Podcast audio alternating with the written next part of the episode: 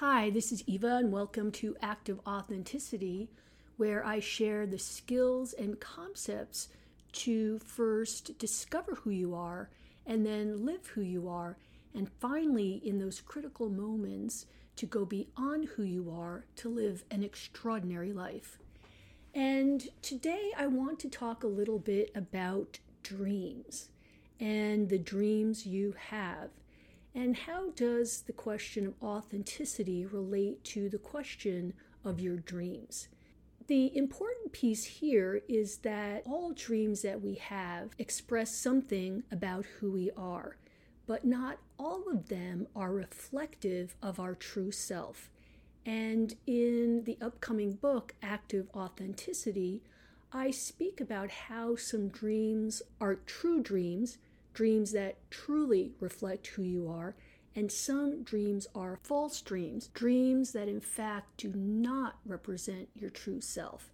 And then again, with all the problems that they introduce. And of course, in the book, then we talk about well, how do you understand a true dream and how do you pursue a true dream? And I want to do a bit of a reading today, and this reading is from a passage of the book that is already in chapter 11. And mind you, there are 12 chapters in the book, so this is already more advanced thinking once we've learned the basic skills of active authenticity. And this reading speaks to the existence of faulty dreams and what they are. And I'm not going to go into an in depth exploration of each of these points but I will be doing that in the days to come. Today, we're just going to do a reading, a little overview, just to seed some of the ideas and give you something to think about. Okay, let's begin.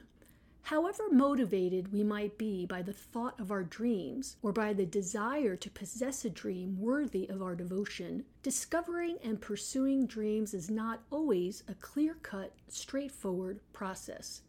Just think back to all the dreams you went after and perhaps even realized just to discover they weren't what you imagined they'd be. I think most of us have had this experience by now. While possessing a next level dream can be motivating, defining, and lend purpose and meaning to life, if the dream is faulty, it can also leave you depleted of resources, drained of energy, and worse off in the end. It's like back when we talked about yeses and not all yeses being equal. The same is true of dreams. Some of them might help you, some of them might distract and sidetrack you. Given a faulty dream's potential to waste your time, resources, and energy, let's spend a minute to get clear on how we define a faulty dream so we know what to avoid. In short, faulty dreams are ones that do not fully represent your true self, your authentic self, however dreamy they may be. Faulty dreams are not good for you, the real you. Let's get a better idea of what this means.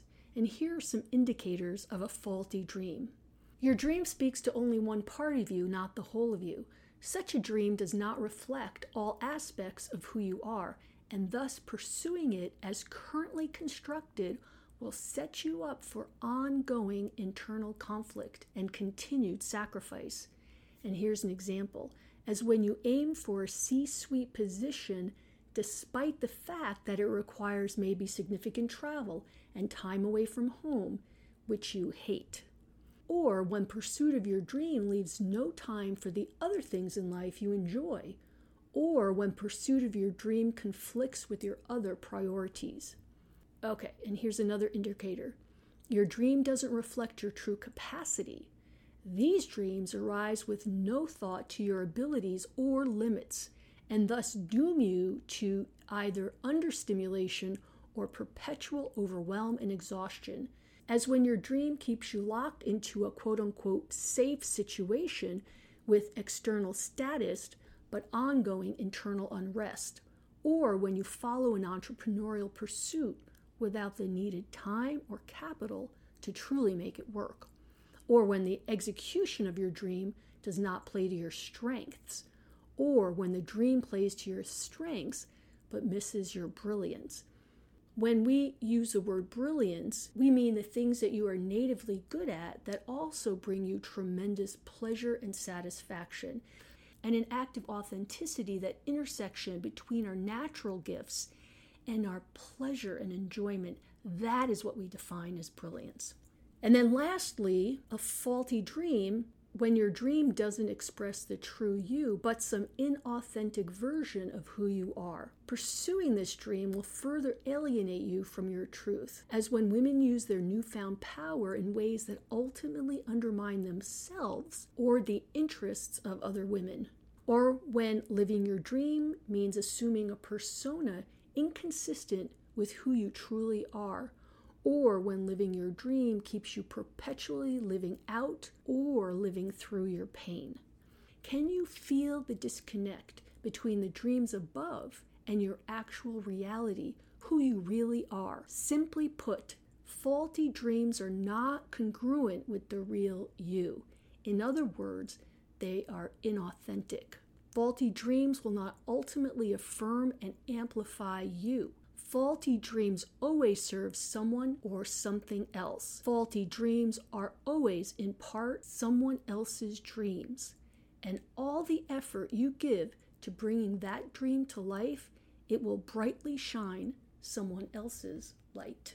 Okay, that's it for our time together today talking about active authenticity. And again, like I mentioned at the beginning, We'll be returning to some of these concepts in our upcoming podcasts, but I wanted you to have a moment to begin to think of some of this and how it might apply to your life.